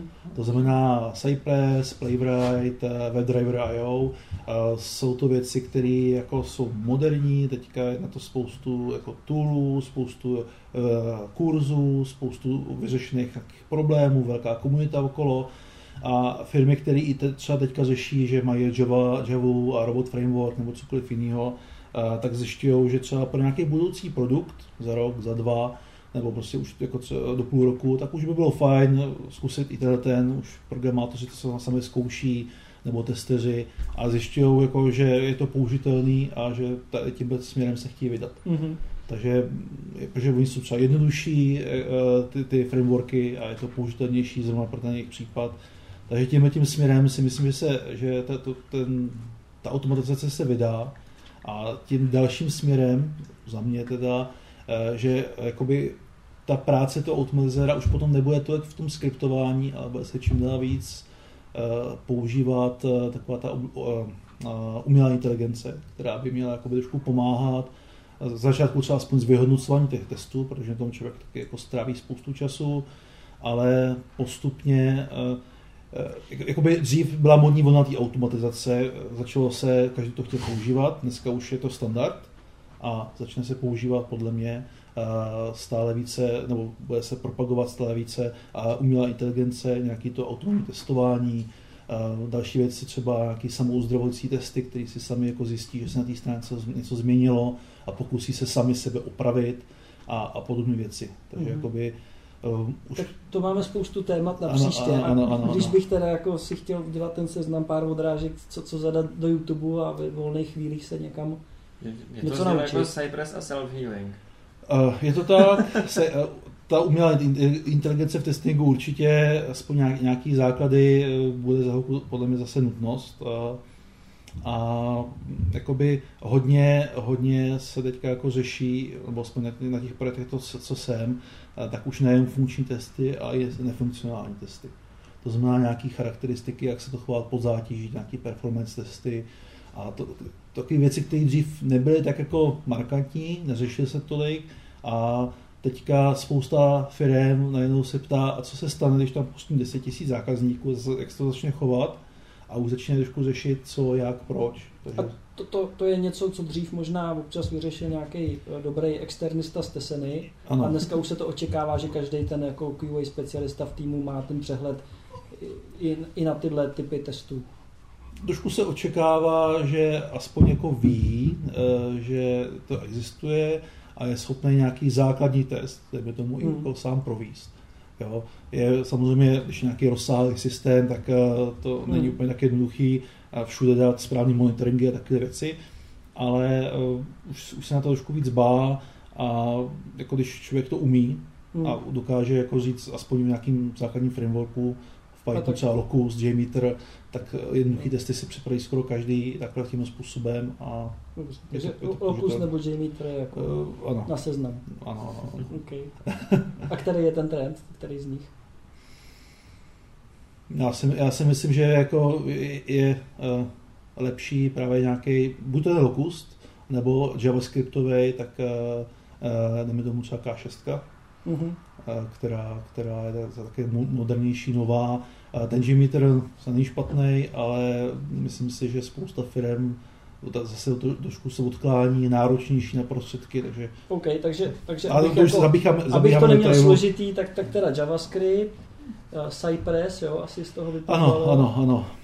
A, a K6. K6 a další takový trend zajímavý, eh, kde to jde, a zažil jsem teďka vlastně dva projekty za sebou, tak byla snaha eh, využívat Docker kontejnerizaci. No, jasně, takže k tomu Docker a Git a už jich je pět ano, a na prázdniny dost, myslím, dost že, práce. Že to je tak akorát. No. Vlastně jako vygooglili si full stack vývojář. no, no jasně, full stack vývojář. No a za Davida, teda kdybys měl jmenovat, co si o prázdninách zadávat do, do, do, do YouTube. Ty jo. Hele, nevyjmenuji to v rychlých heslech, tak to trošičku zkusím rozebrat. A když, když se vezmu ty lidi, co vlastně jdou do testingu mimo tu automatizaci, tak co tam zbývá? Je tam nějaký, nějaká analýza, je tam nějaká koordinace, je tam nějaký, nějaký řízení těch, těch testů. A řízení a koordinaci se člověk jako nevygooglí, jako nenaučí se, tak aby přišel já budu od dneška mm. koordinátor. Aniž by si prošel tím základem. Takže a k tomu základu přijde jak? K tomu základu přijde tak, že jako najde si ten dobrý, dobrý tým. to je dobrá otázka, protože teďka nevím, jak člověk absolutně bez, bez zkušeností přijde do testingu. Poslední dobou jako čím dál víc lidí se ptá a čím dál víc jako eh, těch, těch inzerátů je, my chceme zkušeného člověka a ty juniory jako jak jako nechceme. A tak od toho je to TNT, ne? Přesně tak, od, od, od, toho je TNT, od, od, toho jsou, od toho jsou podobné programy. Ne, nevím, nevím, kdo by jako, aniž by prošel ten TNT, mm-hmm. jako do toho dokáže skočit, aniž by to jako nastudoval. Jo, a, takže k tomu, co ten člověk jako potřebuje. On cílí, pokud nejde na tu technickou část, tak cílí na tu analytickou. A ta mhm. analytická v dnešní době se mi zdá, že tak jako ustupuje ten, ten, to její jako chápání toho, co je ten přínos toho, co vlastně dělá. Protože já jsem přišel do testingu, test analytik, přišel, sednul si nastudoval si dokumentaci a sepsal ty testovací případy, ty hlavičky, to, co, co se chce testovat, udělal si nějakou analýzu rizik a potom začal se pисat testovací scénáře. A dneska už se rozumí, že tohle to dokáže dělat jako každý tester, fakt jako je ten základní, že to dokáže, až na tu risk Je to samozřejmost. Prostě. Že, že, že, že, to je jako, jako normální, že to prostě dělá mm-hmm. jako no, normální tester. Že jo? Takže podle mě ten analytik v dnešní době, kromě toho, že si jako bude schopný víc analyzovat ty rizika, tak musí ještě umět jako trošičku prodat tu, tu znalost, kterou z toho jako klienta nebo z těch, z těch specialistů načerpal. Má nějaký... Takže je to nějaký jako přesah na, do toho biznisu? Jako, že rozumí tomu, je to... v čem ta aplikace jako pomáhá a co na ní musí Ten přesah do toho biznisu, jako do té vyložené biznisové stránky toho zákazníka tam byl vždycky. Mm-hmm. Nenutný, no nenutný, ale Eh, čím víc toho jako člověk znám jako z těch všech oblastí to, toho, ať už z té technické části nebo z té biznesové části, tím snaží pro mě bude to zanalizovat, tím snaží to bude pochopit, tím snaží pro mě bude jako si najít to své místo v tom týmu a, a generovat nějakou, uh, nějakou přidanou hodnotu tím, mm-hmm. tím testováním jako vel, velmi rychle. Že? Ale zdá se mi, že musí udělat dneska i jako prodat tu informaci v tom, že to zaznamená fakt na ten papír do nějakého diagramu, nebo do nějaký fakt stromový struktury, třeba do té mindmapy. My používáme mindmapy, já nevím kolik let, že jo, jako běžně mm-hmm. u nás. A každý přijdu na projekt a tam to vidí prvně, nebo jako, ano, slyšeli jsme o tom, protože jsme to někdy na nějakém kurzu malovali něco do mindmapy a to bylo napr- na, poprvé naposledy jsme mindmapu viděli a, a, jako nepoužíváme, nevíme jak na ní, že my si děláme poznámky na papír, že jo, takže dát to do mindmapy, dát nějaký business proces modeling nebo umyle, mm-hmm. v podstatě podívat se na to, jak to funguje, umět to číst a když to ten člověk dokáže napsat, tak tím vyzdvihne tu svoji jako analytickou roli jako ještě o pár řádů vejš. Mm-hmm. A i v těch jako relativně moderních, nějakých víc agilních týmech, tak to umelo má místo? Jako, má ho... když, když tomu budu rozumět, tak, tak dá mi někdo ty materiály. No, no nevím, jestli někdo dá ty materiály, ale má rozhodně místo tam něco vytvořit. Uh, já co jsem na posledním projektu, kde jsme vlastně měli business analytiky, tak jediný, co dělali uh, jako právě sumarizaci to, toho fungování do těch di- diagramů, do těch mm-hmm. nebo do nějakých dataflow diagramů.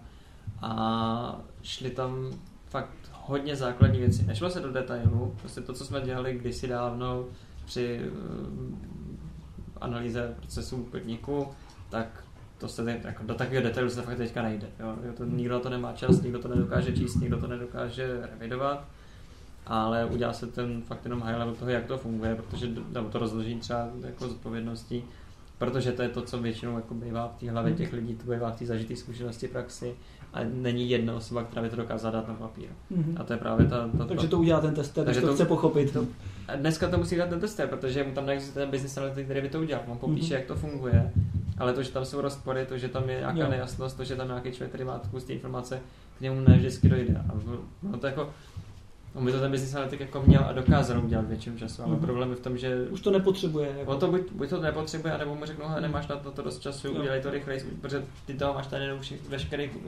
veškerý množství těch eh, procesů je na jednom, na dvou business analyticích. A teďka mm. jako tam by jich bylo potřeba víc a těch test analytiků my to máme pět, že jo. Tak proč máme pět business, mm. test analytiků na dva business analytiky, když, se, když ta náročnost tvorby té znalosti, té sumarizace je stejná, že jo. Jo, takže v ten moment my potřebujeme, ten business analytik přijde, začne čerpat nějakou informaci, on, on si bude interagovat s těma lidma v těch kolečkách, hele, a, a fakt funguje takhle, a co, co hmm. když se stane tohle, a co když se stane tamhle to, a v nějaký moment té své analýzy dojde, dojde do fáze, kdy je prostě zahlcený těma informacemi. Mm. Už nemá kapacitu, ne, ne, nemá, nemá tu čerstvost toho, abych chodil a ptal se ty, ty relevantní dotazy, které tam ještě pořád jsou, ještě pořád ty lidi se nenaučili mm-hmm. mu to spát jako před obličej a, a hele, mi tady funguje trošičku jinak. Tak potom přijde přesně ten test analytik, s tím úplně čerstvým eh, jako vhledem na tu situaci a dokáže znovu ty samé otázky klást, akorát už ne, že na ty specialisty, ale na toho business analytika, který si řekne, no jo, my jsme to řešili, ale pak to někde zamluvili, že na té zkusce, mm. takže jako já ano, musím mít zpátky a tohle to zjistit. A nebo já si to pamatuju z té zkusky, že jo, vyřešili jsme to, akorát to tady mám, nemám zapsaný, protože už jako to bylo tak moc a tak dlouho by mi trvalo to zakreslit do těch mm. diagramů, že jsem to tam prostě jako nestíhal kreslit. Dobře, takže pokud mě jako nechytí Git, Docker, JavaScript, Cypress a Pokud, pokud nechce, nechceš jít technicky nebo nechceš zatím jít technicky, můžeš jít do té analýzy, protože ta se ti baví pojme všude. Jo, to je nesmrtelná, nadčasová. A, a, ano. To bude pořád, že to, se mění, ale... Ono to přesně tak jako zní, že ona, ona jako, jako jde někam na pozadí, jakože je Mhm. míň a míň důležitá, že ono to není pravda, ono je akorát míň a míň se o ní mluví, protože to víc a víc je to jako přirozená vlastnost Mm. každého Mm, testera. mm. že? Takže Ale- možná jako nej, nejdřív bych měl jako chápat eh, ten systém, který jdu testovat, chápat, kde jsou nějaký potenciální rizika a co nechceme, aby ten systém jako A potom jsem... neuměl. Ano. a pak, Od- pak si od najdu ty ne od nástroje, papíru. jak to efektivně jako odhalím. Ano, je, je super, když umíš skriptovat, když budeš skriptovat jako tamhle klikání na tlačítko, který na to nebo ani není, nebo, nebo není důležitý, a nebo, nebo se genericky dy, dy, Jo, dynamicky generuje, tak, tak ti to moc nepomůže, že jo? Jasně. Jako, zejména, když to bude nějaká, nějaká jako trivialita. tak jo, tak no, dáme asi doporučení potom, že v posledních jako 20 vteřinách je celý závěr z dnešního povídání a, a hurá na prázdniny. Přesně. Tady tady ty pojmy si vygooglete. Když se to naučíte, tak budete dobrý.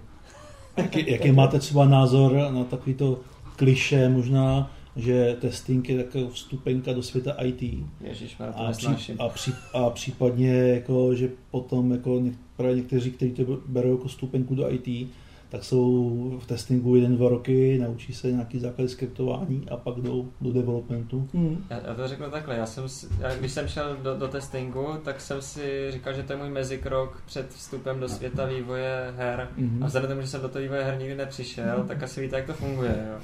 Jako ne, za, za ty roky jsem nenabil zkušenosti, které by mi pomohly jít do, do, do té oblasti. Možná jsem jako tím zí- získal nějak, nějakou vlastně, ta, ta, ta, takovou důvěru v sama sebe, že jo. To, to ego, trošičku stouplo a nevím, jestli mi jako tomu pomáhá nebo nepomáhá, ale už jsem tam ani jít nechce, že jo. Mhm. A kdybych jako fakt chtěl jít někam jinam do toho IT, ať už je to ten vývoj her, ať je to vývoj jako aplikací, ať už je to design, jako grafický UI UX, to je jedno, tak tady ta práce vám vlastně k tomu jako nepomůže přímo, když ten čas, Mm. který věnujete vlastně do, do, do toho testingu, věnujete tomu, že se nastudujete ty pojmy na juridickou pozici v té dané oblasti, tak máte daleko lepší jako šanci se tam, se tam dostat. A hlavně tam budete jako rychleji. Když, tam, Mhm. když teďka člověk přejde, že jo, po nevím, pěti letech testingu nebo po dvou letech testingu do vývoje. No to tě Tak- hlavně nikdo tak- nechce pustit, protože už Je- konečně se neptáš tak blbě. Přes, jo, přesně, jako, je, jednak tě ta firma, o který odcházíš, nechce pustit jako jednoduše, a jednak ta fir- firma tě nabírá, tě zase úplně nechce nabírat, protože Ježíš Mara, to je zase nějaký tester, který jako o tom jí houby. Eh, A Jo. jako sice se dost často pletou, ale, ale to, to, to jako není jako zase tak důležitý. Ale hlavně jako jdeš z, z pozice, když už nejseš ten junior, když už jsi jako medior, skoro senior. Jdeš se na juniora. Hmm. Ty si to prvně celý jo. znova, že? jo? A pak zjistíš, že tě třeba nebaví. A, pak, a co budeš dělat potom, jako mm. nějaký tři, třetí oblasti v IT, nebo půjdeš někam jinam. Prostě jako jestli vás něco, podle mě, jestli vás něco v IT zajímá, tak si jdete přímo za tím, žádný jako cestičky okolo, prostě. Přesně. Když člověk chce Jako- programovat, tak je to měl od začátku naplno. A... Přesně, jako, jako jsou specializované pozice, pro který, který si člověk musí vyšlapat, protože je to taková ta jako vysoká cestička nahoře Hmm. nad tím. Jo. Jako as- asi, asi, asi nemůže dělat jako ředitele jako ce- ce- celého jako oddělení, aniž by rozuměl toho tomu, jako Hmm. čemu se zabývá, nebo neměl ředitelování za sebou už jako v nějakých jiných oblastech. Že? Ale otázka taky, kdo chce jít na takovouhle pozici, protože Já si asi zkusím stručně jenom jako vstupenka do IT, jestli je testing, tak já si myslím, asi souhlasím s Davidem, že by člověk měl jít dělat to, co si myslí, že chce dělat, ono pak zjistí, že třeba to je ještě jinde, ale, ale měl by se podle mě každý jako specializovat na to, co, co ho nejvíc jako táhne. Mhm. a zároveň si myslím, že pokud to, co ho táhne, se nějak týká prostě softwarového vývoje ve víc lidech, hm, tak uh, bych jako každému doporučil uh, udělat si jako takovou stáž. A některé firmy to i jako dělají na všech těch různých jako pozicích. Ono dneska těch pozic moc není, dneska to jsou spíš nějaké jako činnosti toho týmu, Mhm. takže když někdo do toho týmu jde, že tam bude primárně řešit, já nevím, UX, tak bych stejně jako doporučil, aby se jako podíval na ten zdroják, nebo aby se podíval, jak tam běhají ty pipeliny, nebo aby se podíval, jak ten eh, produkt je testovaný a, a, a podobně. Takže myslím si, že jako u toho testingu, pak na tom kolečku, se často začíná. Že vlastně, když někdo si, si to má jít jako ošahat, jak, jak ten tým vlastně funguje, takže dát mu na starost, hele, a tady nám to teďka budeš tři, tři release, jako tři sprinty testovat, tak je vlastně relativně jako jednoduchý vstup, musí se s tím začít nějak poprat a celkem rychle jako eh, musí nasát, o čem ta dodávka je, jak to funguje. Takže já si nemyslím, že to je vstupenka do IT, ale myslím si, že to je, je jako jeden z těch kroků a možná jeden z prvních, na tom ošahat si to IT jako takový a to bych asi doporučil jako každému, kdo v nějakém týmu chce působit, i kdyby tak, na takže jiných pozicích. startupy a je ideální. Přijdeš, tam budeš stejně dělat všechno naraz. No, ono, ono často to takhle berou lidi, kteří jako, jako chtějí do toho IT, ale neví proč, neví, co tam chtějí a prostě chtějí to, protože to je moderní, je to prostě... Jsou tam prachy, tak jsou, jsou tam prachy, tak si řeknu, tak jako půjdu tam, ale prostě nemají k tomu vztah a je to často vidět.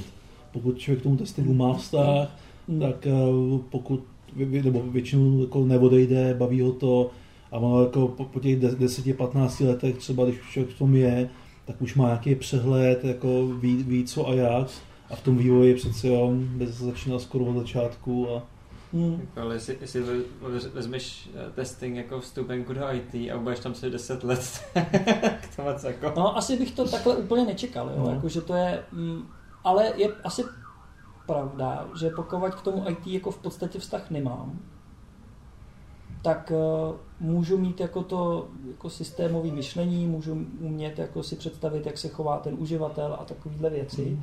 A vlastně v tom testingu se to i bez všech těch technických znalostí jako Jo. pro start dá uh, asi nasadit.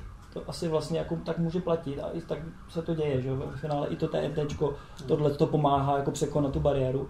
Na druhou stranu nečekal bych, že tam to skončí a s tím se všichni spokojejí, že se bude ode mě očekávat právě ten rozvoj. Jo, protože prostě po dvou letech, pokud budu mít jenom to, co jsem měl na začátku, tak, Mm. tak to asi moc Jo. na dlouho vstupenka nebude. To je jako to, co přesně chtěl říct, že jak se nezdá, že by jako byl člověk, který musel, nebo že by jako existoval něco, jako že ten člověk jako nemá IT mindset, nebo mu to IT nevoní. Prostě, teď ono to má škálu věcí Hmm. jako tak širokou, že prostě, jako proč se u nás IT učí zároveň na ČUT, zároveň na ekonomice? Protože to má silně technickou část a má to tu část, kde se to IT prostě musí vházat do ten biznis mm. a člověk musí rozumět tomu biznisu třeba primárně a Mhm. jenom okrajově tomu IT, že jo. Takový takový lidi jsou potřeba, takže jestli člověk, jestli člověk jako nezvládá tu technickou stránku, nebo ji ani nechce jako rozumět, tak je tady pořád tu na pozicí, tu, tu na jako činností, které se to IT dělají, které jsou jako pro něj, že jo. A otázka jenom je najít, že jo. Hmm.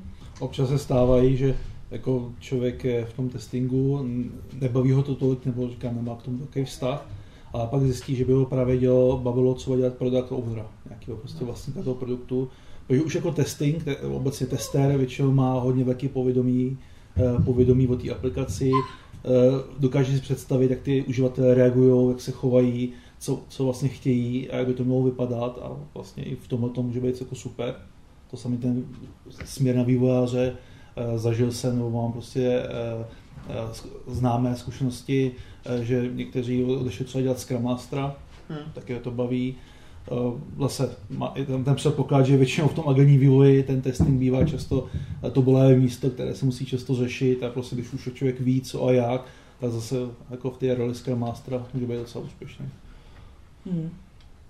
Tak za mě teda asi, asi jsem za, že jako vstupenka do testingu to v nějakých případech je Hmm. asi docela dobrá, ale myslím si, že je potřeba počítat s tou jako hodně silnou motivací a chutí na sobě makat. Tak, tak to, ono to bez toho nejde. Takový ty se vyvíjí moc rychle na to, aby člověk si řekl, jako já teďka umět jednu věc, Hmm. co to mi vystačí na celý život. Jako Jo. to možná vystačí na ty Až na ty test analytiky, ale jinak je to, jinak je to agresivní. I ty, u u těch analytiků se to trošičku jako hejbe tam, tam a zpátky. No. Okay. Tak, jo. V podstatě, že jo, jako test analytik jako takový vy, vy, vymírá. Jako. jako či, čistě pozice, která by byla jenom analytická. Prostě většinou No, to ta kompetence tam určitě zůstává, ale jako zůstává, dedikovaná ale- pozice ale, takhle, ale, ale tak pozice už těch je dedikovaná není. a míň, to asi tak je. No, to je prostě, počítejte s tím, že za dva roky budete někde jinde. Ať už budete chtít nebo nebudete chtít. Jako pokud nebudete chtít, tak to je jenom o to těžší. Hmm. Tak jo, eh, čas nám pomalu chylí. Máme tady ještě jako jedno poslední téma, které bychom mohli probrat. Vlastně teďka poslední dva roky eh, se hodně změnil styl práce mnoha z nás, nejenom v testingu, v obecně v IT i v jiných oborech. Eh, Řeši, řešil se eh, přechod na home office, někde to jde, někde to nejde, někde to bylo bol- bolestivý a vlastně věc, která dřív bylo brána jako velký benefit a víme, že se to dávalo, tak teďka se stalo samozřejmostí. Tak eh, jak se to doteklo vás na vašich projektech, jak to fungovalo v vašich týmech, ta spolupráce, jestli to vůbec šlo, nebo jestli byly nějaké bolesti.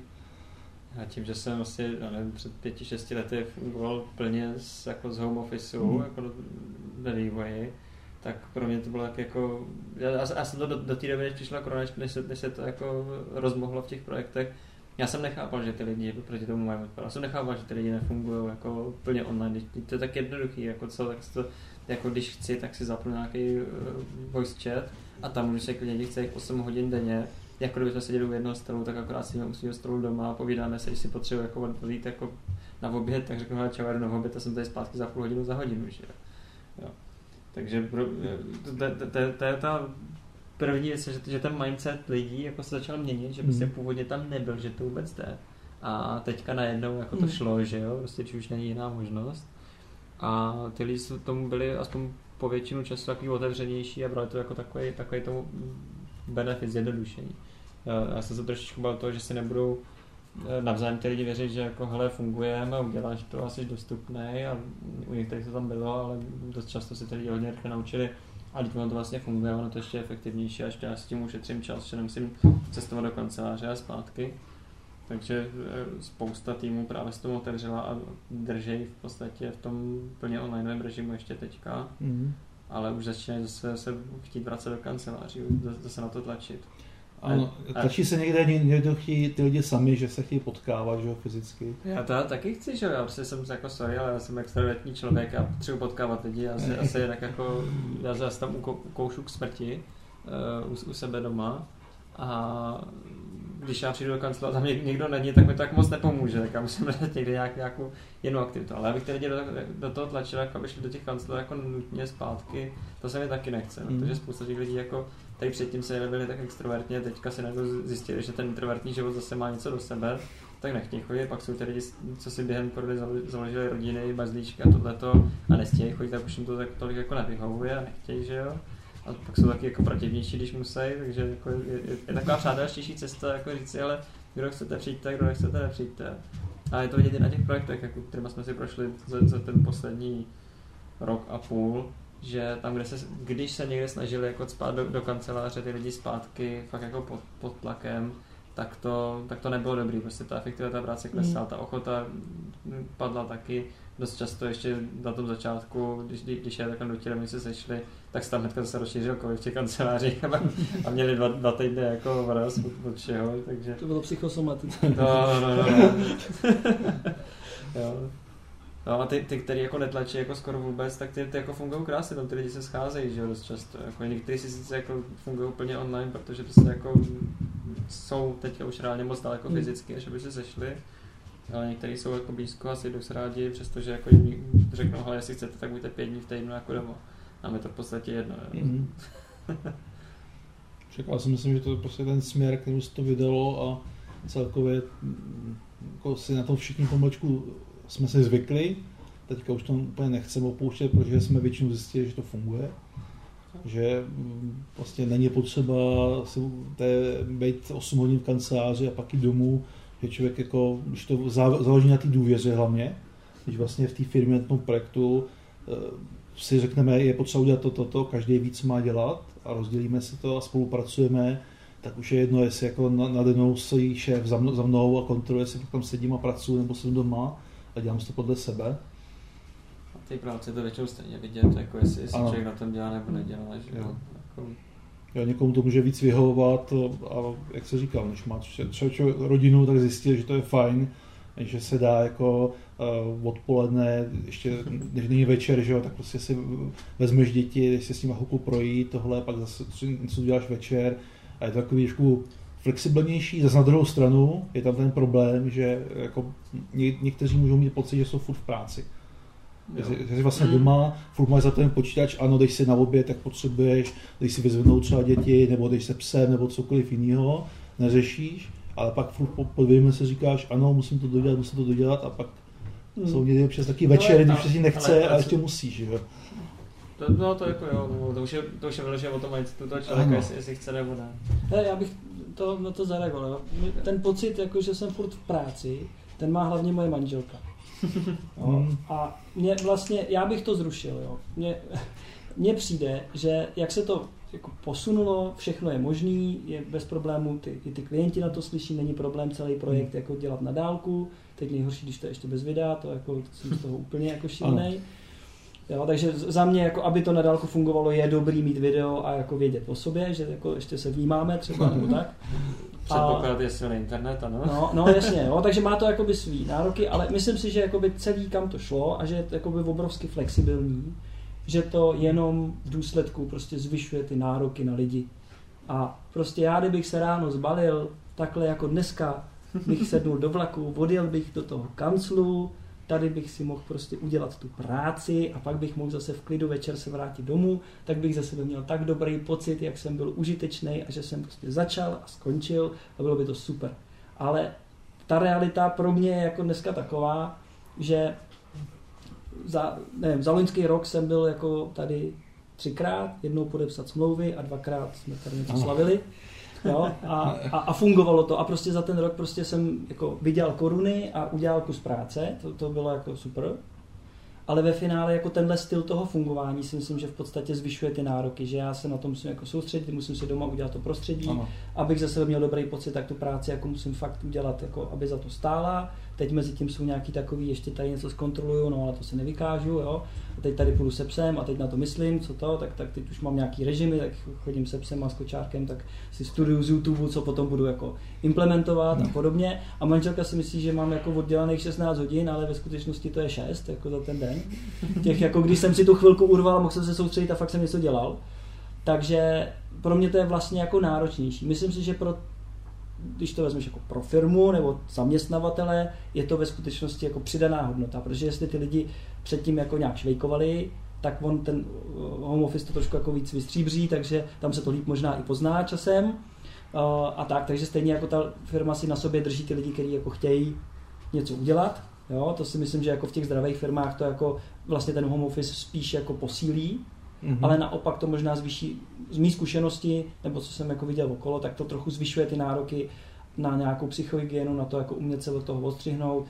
Jo, prostě jak říkám, kdybych se zbalil, odjel jsem makat a pak jsem se vrátil, tak by to byl tak krásný, jednoduchý život. Tak to, to neřešíš. A ne? mám pocit, že tady ty možnosti, jak dneska jsou, a ono se to jako asi moc jako nevrátí, takže to trošku jako znáročnilo. No ale tam je potřeba ta sebedisciplína, člověk má lákadla, pracuješ a furt jako máš něco doma můžeš, jo, tohle, a naopak věnuješ se rodině a furt se říkáš, ještě bych mohl tady něco, ještě bych mohl povědět na mail, jo, to oddělení je tam potom strašně složitý a potom se člověk neodpočine. Já jsem to měl jako před koronou spíš tak, že já jsem se právě jako přijel jsem do toho kancla a odjížděl jsem večer s tím, že prostě sice jsem tady byl jako těch, těch svých 8 hodin, ale je pár věcí, které prostě chci dodělat, jako ještě poslat ty maily dneska.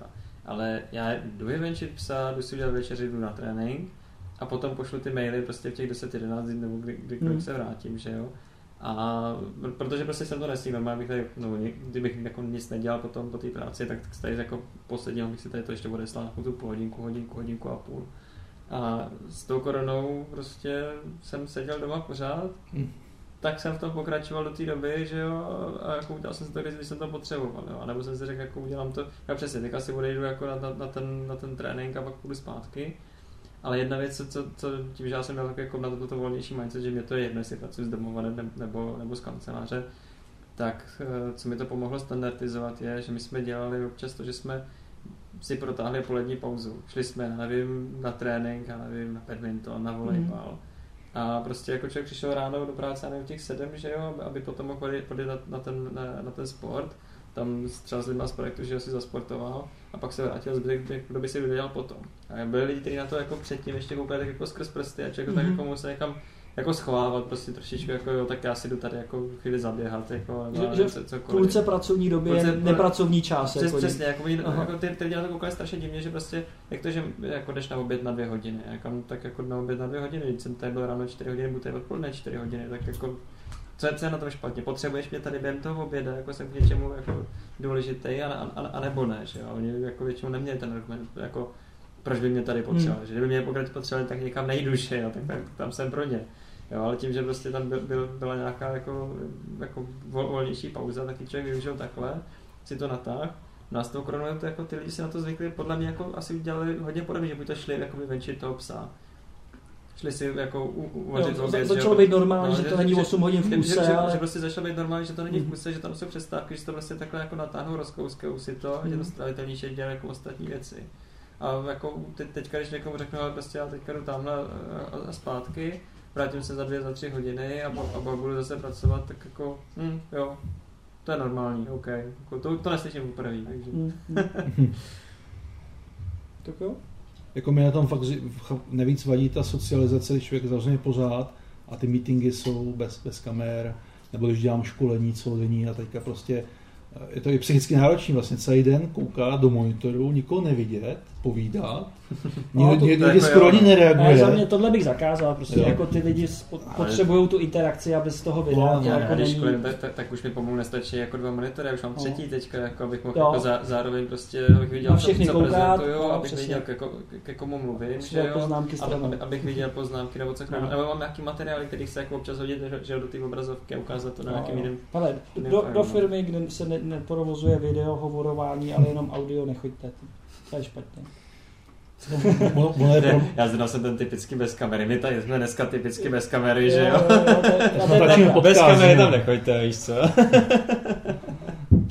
Ne, mě, ne, mě spíš ne, třeba překvapuje, že jako po dvou letech jako během korony, tak pořád jako potkávám lidi na, na těch projektech, který uh, Tu kameru nemají. nemají kameru, nechtějí z principu a co, co ještě horší, tak jako nemají aspoň nějaký slušný mikrofon. Jo, prostě opravdu jsou meetingy a pak si připadáš, jako že posloucháš rádio z, z první světové války, jako Hmm. praskání, slyšíš skoro slova. Jo, a- Slyšíš ty auta na té ulici, jak jezdí tam a zpátky. A, ano, no, takže to je takový jako komplikovanější. Teda. takže jako já jsem koupil taky nějaký citlivější mikrofon, akorát je to tak citlivý, že já musím být položený jako u něj jako pár centimetrů, abych byl slyšet já. Mhm. A když si nastavím tak, abych jako mohl, mohl mluvit trošičku dál od něj, tak člověk slyší, jak pavouci běhají pozdě, že jo? To bych měl slyšet.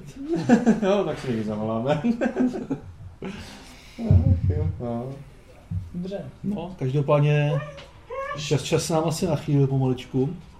Já bych tady to téma uzavřel a já věřím, že eh, v té tom zajímavém tématu ještě budeme pokračovat, protože máme spoustu otázek, které jsme nezodpověděli. Budu rád, když, nebo myslím, že my všichni budeme rádi, když eh, případně nám nějaké otázky zašlete eh, pomocí sociálních sítí na, na, na Tesenu, kterým se máme třeba věnovat, nebo co vás zajímalo a my se tomu rádi potom pověnujeme a budeme se o tom bavit. No, co říct si závěrem?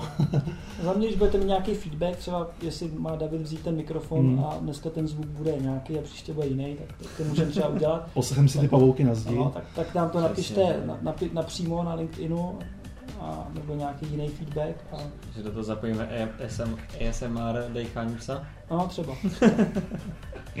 a to je asi všechno. Jo, děkuje, děkujeme za poslech, nezapomeňte sledovat Tesenu. A Díky moc, že jste vydrželi takhle dlouho. A běžte, běžte na ten YouTube, anebo si najděte, co je to TNTčko a připravte se na to. A budeme vás, že rádi vás uvidíme i na případných pohovorech u nás v Teseně. Eh, Samozřejmě, kdybyste měli zájem, stále, stále nabíráme primárně technicky zaměřené testery, takže budu rád, když se s vámi někdo z nás uvidí na pohovoru a případně se stanete našimi novými kolegy. A musíme vymyslet nějaký způsob trackování uchazečů, který přišli díky podcastu, aby jsme si mohli říct o nějaký fíčka. Tak, Tak jo? když tak to nezapomeňte do, do vašeho životu prostě zmínit. A, Že jste přišli kvůli podcastu, to je důležitý. Kvůli tomuhle podcastu, ne? Taky jo? Dobrý. Mějte se všichni hezky, Tak a čau. se s vámi loučíme. Čau.